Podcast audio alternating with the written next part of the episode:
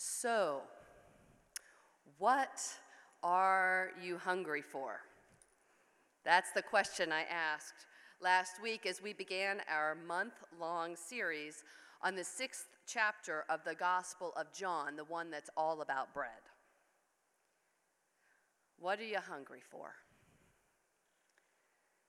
It's a pretty good question, one that we ought to ask ourselves regularly. It's deep. It calls us to look deep inside, to be vulnerable and real with ourselves and before God. Asking the right question is, I think, one of the most important things that we can do. So often, though, we focus more on answers rather than on questions. We believe that we have to be perfect, nail down the answers to things, gather lots and lots of data to ensure that we are always right, making the right decisions, whether we're researching the most fuel efficient car, my current project, or finding the cheapest airline tickets, we're sure that we can come up with the right answer given enough time and information. What we often fail to do, however, is to examine our questions. And that is one of the big issues facing Jesus and the crowd today. Remember that Jesus has just fed the 5,000, then joined the disciples after their boat ride across the sea. Now the crowds have followed him and they're asking all kinds of questions. But the questions they ask and the answers that Jesus gives don't exactly match up. The crowds ask, uh, When did you come here?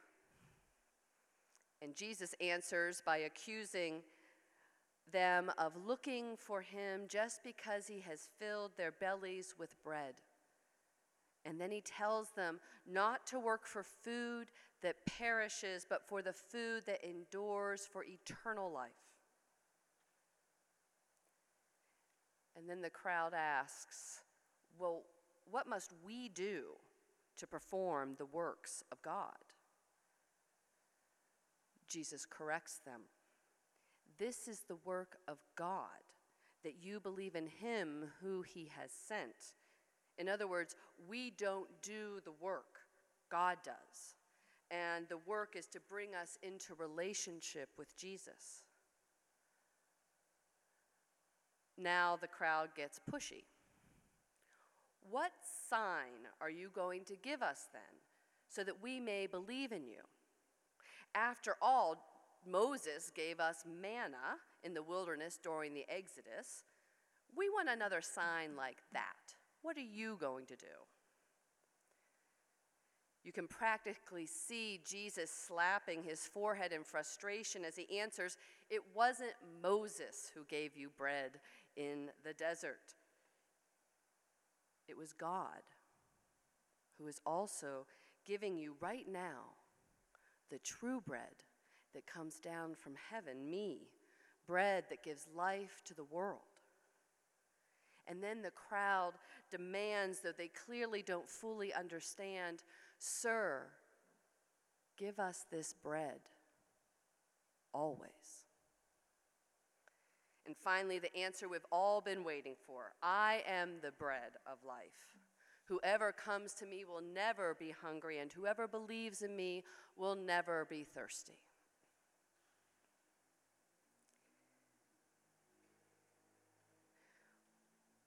But I wonder if the crowds could hear Jesus' answer since they were always asking the wrong question.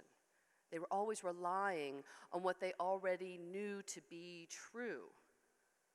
Way back when Moses gave our ancestors bread in the desert, and you just gave us 5,000 of us some bread just a little while ago, so How about some more bread?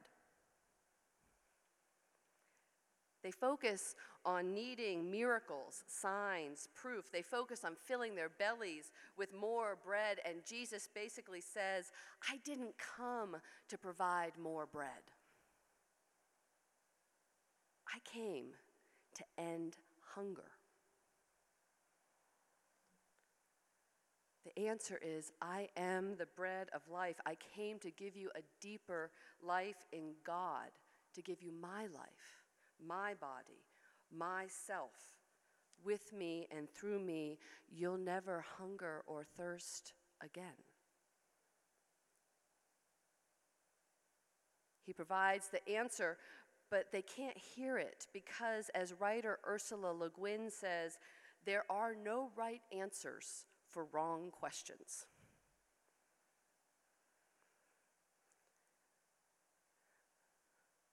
But can we blame them? Can we blame them? Don't we ask the same questions of God? Are you there, God? What must I do to deserve your love? And then we too make demands. Give me a sign, God. Prove that you are God. Prove that you are on my side. And of course, our questions, our demands make sense. Like the crowds, we're scared. Like the crowds, we're hungry. We want assurances. We want God to do what we want God to do.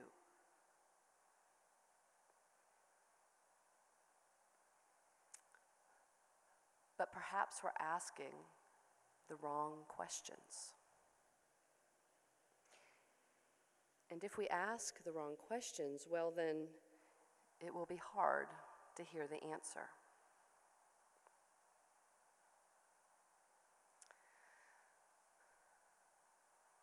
When I was in seminary, I took two semesters of systematic theology. The hardest course in seminary, at least I thought so. And we focused on two of the great theologians of the 20th century, Karl Rahner and Karl Barth. Barth wrote long, dense theological tomes and is notoriously hard to understand. Still, this is the same theologian who, at the end of his life, was asked what the essence of his theology was. And this old, learned theologian answered,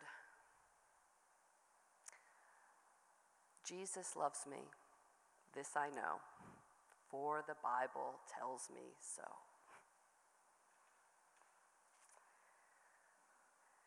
And our joke in seminary during that course was that no matter what question came up on the midterm or the final, no matter how hard or complex the question was, the right answer for Barth was always Jesus.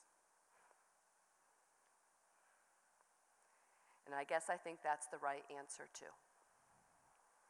That's the answer Jesus himself gives. I am the bread of life. Whoever comes to me will never be hungry, and whoever believes in me will never be thirsty. As Barth also said, Jesus does not give recipes that show the way to God, as other teachers of religion do. He himself is the way.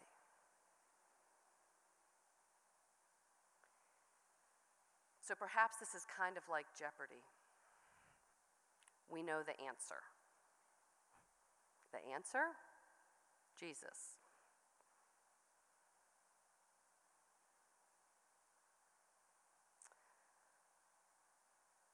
So, how might your questions change? How might your questions change? If you trust deep in your heart, even if you don't fully understand, that the answer is Jesus.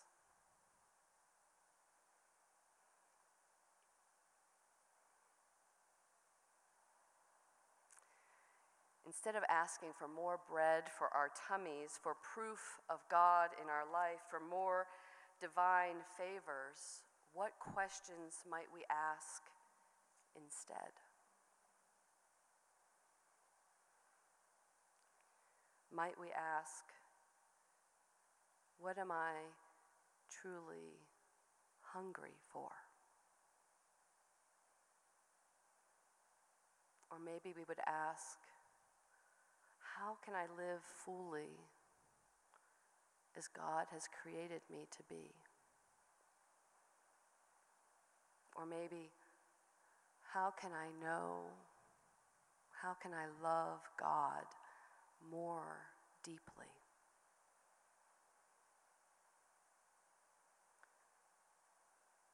What will fill my spiritual emptiness?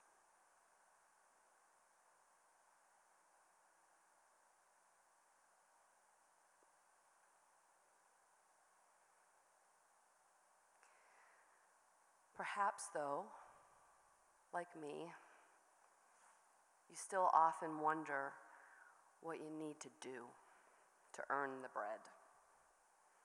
Or maybe you're hoping that God will provide proof before you put yourself into the vulnerable position of exposing your fears, your hopes, your heart. Perhaps it seems impossible that in the face of sin and selfishness, violence and injustice, that we get forgiveness and love and mercy. Perhaps it seems impossible, ridiculous, unbelievable that instead of a miracle of manna from heaven or bread for 5,000, we get God's very own self, incarnate, bread of life given for us once on the cross and forever after on the altar and in our church.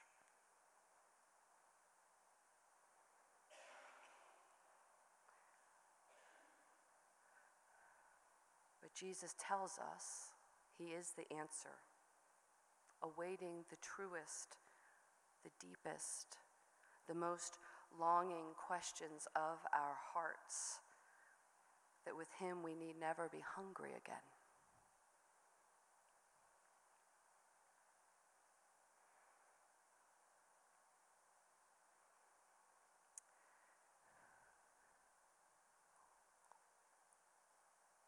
And to that,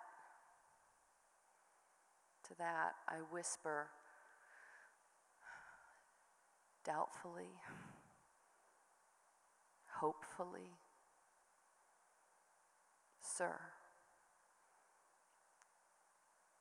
give me this bread always. Amen.